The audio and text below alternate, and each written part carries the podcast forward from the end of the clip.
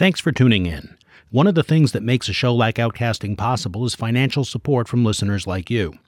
Please visit us at mfpg.org and click on support to make your tax deductible contribution. And connect with us on Facebook, Twitter, Tumblr, and YouTube at Outcasting Media.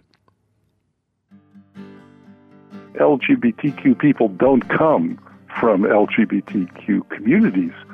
So they have to find information about who they are and what that means and what to do from other sources, which is one of the reasons why the media plays such an important role, because that's where we generally turn to find out about the world. This is Outcasting, Public Radio's LGBTQ youth program, where you don't have to be queer to be here. Outcasting is a production of Media for the Public Good, a listener supported independent producer based in New York, online at outcastingmedia.org. Hi, I'm Steven, a youth participant in Outcasting's main studio in Westchester County, New York. On this edition of Outcasting, Outcaster Callie talks with Professor Larry Gross, a professor of communication at the Annenberg School for Communications and Journalism at the University of Southern California. As well as being a pioneer in the subject of gay and lesbian studies, Professor Gross has authored numerous books on the subject. In this interview, Professor Gross talks about how LGBTQ individuals and issues are represented in the media and why it matters. Larry, thank you so much for joining us. It's my pleasure. The social climate for LGBTQ people is greatly affected by how the print media, news, and entertainment, film, and TV represent LGBTQ people and issues. In general, how do you think the media are doing in terms of LGBTQ representation? They're doing much better than they did in the past. The changes in the way all of the media handle LGBTQ people and their issues are very welcome. It was a long time coming, but they are now doing much better and, on the whole, doing better than they often do with issues concerning minority groups in society. Let's talk specifically about the news industry. A newspaper headline over an article about the Stonewall riots trumpeted, Homo nest raided, queen bees are stinging mad, clearly anti gay language above an article that today would be considered unacceptably homophobic. A decade later came the AIDS crisis, and it wasn't until the late 1980s that the New York Times decided it was acceptable to use the word gay. Take us briefly through the history of how LGBTQ people have been portrayed in the news, touching on major events like these you can divide the way that the news media have dealt with LGBTQ people in decades rather conveniently. And if we begin with the public explosion of a what was then called gay liberation movement after the Stonewall riots, the decade of the 70s is one in which LGBTQ people began to confront the media and demand more equitable treatment, demand to be covered in a way that was less marginalizing, less stigmatizing than had been in the past. And you quote that example from the coverage in the New York Post of the Stonewall riots, and that was fairly typical. Words like deviant, pervert were fairly standard in stories that dealt with gay people, and the stories were almost always about how they were being punished, fired, arrested, and so forth. The early successes of the gay rights movement included the decision by the American Psychiatric Association in 1973 to declassify homosexuality as a mental illness, which meant very significantly that from that point it was possible to argue with the media that it was inappropriate to use certain stigmatizing language in reference to gay people because the official authorities, the American Psychiatric Association, had declared that they were not mentally ill. At the same time, there were efforts to change the laws in such a way that they would prohibit discrimination against gay people in housing, in employment, in public accommodations. And these legislative successes, which began to occur in the 1970s through the 80s, also began to change the way in which the media news accounts dealt with gay issues And the key success here was shifting the way in which the media framed gay issues from a frame of pathology and criminality to a frame of civil rights. The essential success, early success, and continuing success of the LGBTQ movement is in having the mass media, having society at large, and eventually having political leaders understand the issues as issues of civil rights and basic equality rather than as issues of marginality and of some kind of medical, legal, or moral religious stigma. Moving forward, by the middle of the 1970s, the backlash against LGBTQ people and their civil rights efforts began to be felt. The backlash was very much part of the emerging political engagement of the Christian right. By the mid 70s, gay rights became another focal point of the religious right. The success of the religious right was kind of cemented, certainly in their minds, by the election of Ronald Reagan in 1980, which they viewed as a victory for their efforts, for their point of view. So the decade of the 70s is a decade of civil rights successes, but civil rights battles, swiftly replaced in the early 1980s with the AIDS epidemic. And the historical coincidence in 1981 of the inauguration of Ronald Reagan, the news treatment of LGBTQ people became dominated by the AIDS crisis and its various aspects, including the fighting back by gay people against the drug companies and the government's lack of response. That becomes the story of the 80s. The critical aspect of the 1980s and the AIDS epidemic is that it ended the pervasive invisibility of gay people, particularly gay men, in American society as many famous people fell out of their closets into their coffins. And there was a mass awareness of the prevalence and pervasiveness of LGBT people, particularly gay men in this case, uh, across society. It lowered the bar for acknowledgement of the presence and ubiquity of gay people across society in a way that nothing had previously been able to do. So by the end of the 1980s, American society, as reflected and informed by the news media, was acknowledging the presence of LGBTQ people throughout American society uh, in a way that hadn't happened before. And the big change now in the 1990s was the shift of the LGBTQ movement partially away from the AIDS crisis as pharmaceutical, as you know, medical advances began to halt the speed of that epidemic. The shift, which kind of coincided with the um, beginning of the Clinton administration in 1993, a shift to a clear civil rights focus and the early um, battles, the early issues of the early 1990s began to focus on the ability of LGBTQ people to enter into and participate fully in the most central institutions of American society. The military, because the, really the first of these battles was over the uh, the discrimination, discriminatory policies of the U.S. military towards LGBTQ LGBTQ people, uh, and which resulted in the Don't Ask, Don't Tell compromise, which was really a very regressive and bad solution, and which lasted, unfortunately, uh, for a while. Uh, then there was the fight against discrimination by the Boy Scouts, a fight that was lost because the U.S. Supreme Court ruled that the Boy Scouts were a private organization and entitled to discriminate. And then, most famously and most notably, the uh, the fight over same-sex marriage, which had cropped up from time to time as early as the about 1970, 71, with the beginning of the gay rights movement, but had never really become a primary issue until 1994, when the Hawaii Supreme Court ruled that the prohibition against same-sex marriage was sex discrimination and that set the issue up immediately as a primary focus of political um, debate and political contest for the next, you know, more than 10 years. until finally the resolution in the Supreme Court a few years ago. Film and television entertainment also play a big role in how LGBT people are perceived.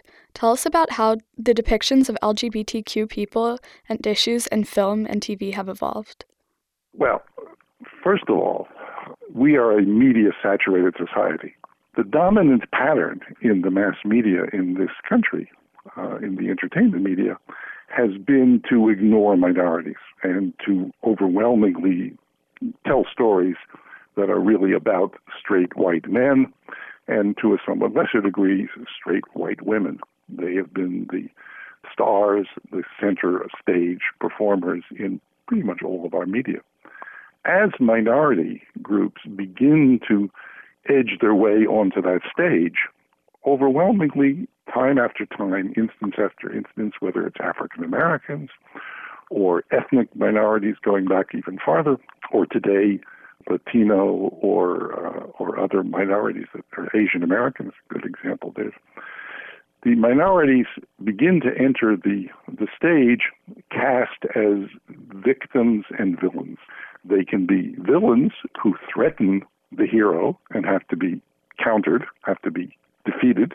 But the pattern of minorities as a threat who need to be defeated is consistent, and also as victims. They can be victims of humor, victims of ridicule, where their presence is inherently and their roles are inherently comic.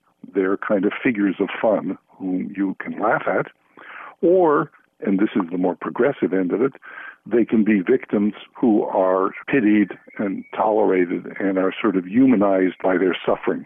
And the same thing happened with gay people. When gay people begin to emerge into the mass media, they can be threatening. They can be a uh, you know a gay psycho killer, or a, very common a lesbian psycho killer, and very commonly a trans psycho killer. Trans people show up in mass media early on, usually as some kind of psychologically disturbed and threatening character. They can also be there as figures of fun. They can be sissy boys whom you laugh at gradually, as things begin to become liberalized, and this is what happens you know, beginning in the 1970s with the successes of the LGBTQ movement in changing media patterns, what begins to happen is a few examples inserted into um, television or film content of positive counter stereotypic examples where the point of the story is you know, who would have thought that this person could be gay? All in the Family was the number one program on American television for several years in the early 70s, and a very important program in raising social issues that television had certainly avoided. And then a key episode of All in the Family in, I think, 1971, Archie Bunker, this comical bigot, discovers that a friend of his, who is a former NFL football player, is gay. His son in law tells him that, he doesn't believe it, and he sort of confronts the football player with this as, you know, isn't that a joke that he said that? And basically, the football player says he's right, and he's astounded. And this kind of pattern shows up fairly often in the 70s uh, period of depictions in which the message filtered through Hollywood is gay people are more prevalent than you think, and you you know you would be surprised. They're not always the stereotypic effeminate man or masculine woman. Part of what that does is to still acknowledge or maintain the negative stigma of that stereotype, because in fact some gay men are effeminate, and you know, many lesbians are masculine in appearance, and that's not a bad thing. To some extent, the media, by saying these people are gay and you would never know it, kind of maintains the stigmatizing view of people who are, in fact, fitting the stereotype. But it is progress, and it's progress in a number of key ways, one of which is reaching people, particularly young people, who live in an environment in which there are no visibly gay people. And it sends the message that it is okay and possible to be gay in a way that wasn't otherwise available in the culture. And that's a key way in which these depictions begin to change social attitudes and social views. By the time we get into the 90s, there are more depictions now of gay people than there had been in the past, and they begin to have a fuller role than merely being gay. You know, who would have thought they were gay? But they're still secondary characters. They're still characters defined by their gayness as opposed to by other attributes, such as the wisecracking gay best friend uh, who replaces the previous African American best friend or some other marginal character. The center stage is still held by straight white characters, as pretty much is today, but you begin to get more variety, which you never see until the advent of subscription cable channels like Showtime or HBO, is stories that are set in any kind of a gay community. Gay people are always the odd person out in a straight environment. They're always the relative you didn't know was gay, the neighbor who is gay, the one gay friend, but there never are gay communities, never are gay groups, never are gay families. And that's something that only begins to happen later in the 90s and moving into after the turn of the century. And there, I would give a lot of credit, and I think one of the key factors that uh, was part of and ultimately responsible for changes in the media was the advent of reality television in the early 1990s. The pioneering show that launched the reality TV wave was MTV's The Real World. And The Real World has included gay members of these casts from the first year. The very first year of The Real World, which was set in New York, had a young man named Norman who was bisexual, really was gay, but introduced as bisexual. And every year uh, of The Real World has included one or more uh, LGBTQ characters. The third year of The Real World was the particularly important one in that the program was really built around a Cuban emigre young man named Pedro Zamora, who was HIV positive and an AIDS educator and was a very charismatic figure. When Pedro tragically died in real life, shortly after the program had been aired, Bill Clinton called him in the hospital. It was a public event. And it was one of those milestones in raising visibility, both of uh, LGBT people, also in this case with Pedro, uh, a Cuban American and somebody who died of AIDS. But the reality TV genre, which exploded very quickly, in part because of the success of the real world, and then the introduction of a series of real reality contest programs Survivor, Big Brother, The Amazing Race, and you know, and on and on and on. Those programs have included LGBT characters from the very beginning. These programs did a lot, particularly for the generation of people growing up with reality TV as a major part of their media diet, did a lot to make it clear to people that LGBTQ people were part of the real world, were part of the world they lived in. And to my mind, part of what made reality TV real was the unabashed acknowledgement of the presence of gay people, unlike fictional television and films, which by and large didn't do that. So reality TV, I think, played a, a really uh, central role in transforming the understanding of the presence of LGBTQ people in the minds of younger people, what we now call millennials. This is Outcasting, Public Radio's LGBTQ youth program, produced by Media for the Public Good in New York, online at outcastingmedia.org. On this edition, Outcaster Callie is talking with Professor Larry Gross, a professor of communication at the Annenberg School for Communications and Journalism at the University of Southern California. He's a pioneer in the subject of gay and lesbian studies. Professor Larry Gross, how do representations of LGBTQ people compare with representations of other minorities? Well, all minorities share the characteristics of being marginalized. What is distinctive about LGBTQ people is that LGBTQ people don't come from LGBTQ communities they find those communities and they build those communities, but they're not born into them. LGBTQ people are born in you know, one might say in enemy territory. They're certainly not born into communities of people who are like them. They're born into communities of people who expect them to be standard issue heterosexuals. When people begin to realize that they're not what they are expected to be, and the same, of course, would go even more so for trans people, they don't have the support of communities that share these experiences and these challenges and you know these perspectives. In fact, they're usually pretty well aware that the people around them, their parents, their siblings, their friends, their teachers, would not be thrilled to find out about these differences, that they would be challenged in this way. So they have to find information about who they are and what that means and what to do from other sources, which is one of the reasons why the media plays such an important role, because that's where we generally turn to find out about the world and to find out about things.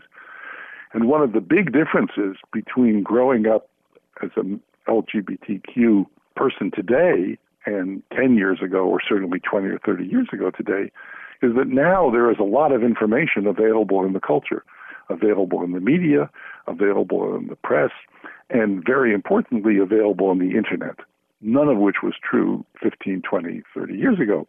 The common experience back then was for young people to realize they were different and have a sense of, you know, I don't know whether there's anybody else like this. I thought I was the only one. To look around, and when they saw something, they typically would see something that was visible because it was so stereotypic. And therefore, the message would be that if that's what you are, then you are confined to certain stereotypes and to certain negative treatment. You will be defined in various negative ways and often treated very badly. Now, of course, this still goes on. There is bullying and there is negative treatment from families in many cases and certainly from schoolmates and other people, but nothing like what would have happened in the past, in part because we are all much more aware now as a society of variation and difference than was the case in the past. That's the key difference between LGBTQ people and other minorities, I, I would say, is that as they grow up, LGBTQ people can reach out and find people like them and get solidarity and support from others. The internet now plays a very important role in that because it overcomes geographic isolation. I mean, if you grow up in a remote area and there's nobody else around like you, you have a, a form of isolation that can be very uh, damaging. Today, you can reach out through the internet and find people to provide support in a way that wasn't the case before, and information and images and and so forth. So that handicap has been markedly reduced in a way that's that's very significant. The other aspect of LGBTQ people that in a way is related to the one I mentioned is that we're everywhere. Members of the LGBTQ minority cross class lines, they cross ethnic lines, they cross gender lines. So they tend to be more diverse as a group than would be the case with other minorities. And as a result, it's not entirely clear what the phrase LGBTQ community would refer to because the differences within that group can be quite as large as the differences between them and other people. But they still share a common sense of difference and a difference that has consequences that they have to learn to understand and deal with. Is it important to include LGBTQ people in the process of media production? In other words, for them to be involved behind the scenes as well as in front of the cameras? Well, I, certainly, absolutely. First of all, they have been involved in media production from the beginning. The difference between people behind the camera and people in front of the camera is very important because it has never been as difficult for people behind the camera to be openly gay, certainly not in recent years, as it is for people in front of the camera, for the actors. Right now in Hollywood, the number of openly gay writers and directors and producers is quite large. Hollywood is a lot more worried when it comes to actors being openly gay, particularly what they call A list actors, uh, leading characters because to be a leading actor means you have to be credible, particularly for men, credible both as an action and a romantic lead. And Hollywood is still convinced, I think erroneously, but they're still convinced that the public will not readily accept an openly gay actor as a romantic slash action hero. They'll accept them as a humorous character or as a character actor in a variety of roles, but not in the leading roles that make somebody a bankable A-list actor who can, as they say, open a movie, draw the audiences in for the big opening weekend. And particularly as Hollywood is more and more consumed with comic book derived movies, these sort of big franchises that come out of the comic book world, they're even more worried about the possibility that a lead actor would be known to be gay. So the number of openly gay actors is much smaller than the number of openly gay writers, directors, and producers. But that's changing. What can we do to foster and improve accurate representations of LGBTQ people in the media? Well, one thing you can do is become an active, engaged audience member of programs and films that are positive and good. Support them, go to them. And in the age of social media, the audience gets to have a say in ways that never was true before. The age of social media between Facebook and Twitter and all the other uh, social media platforms has changed the relationship between media and audiences in a fundamental way because there is more two way communication now.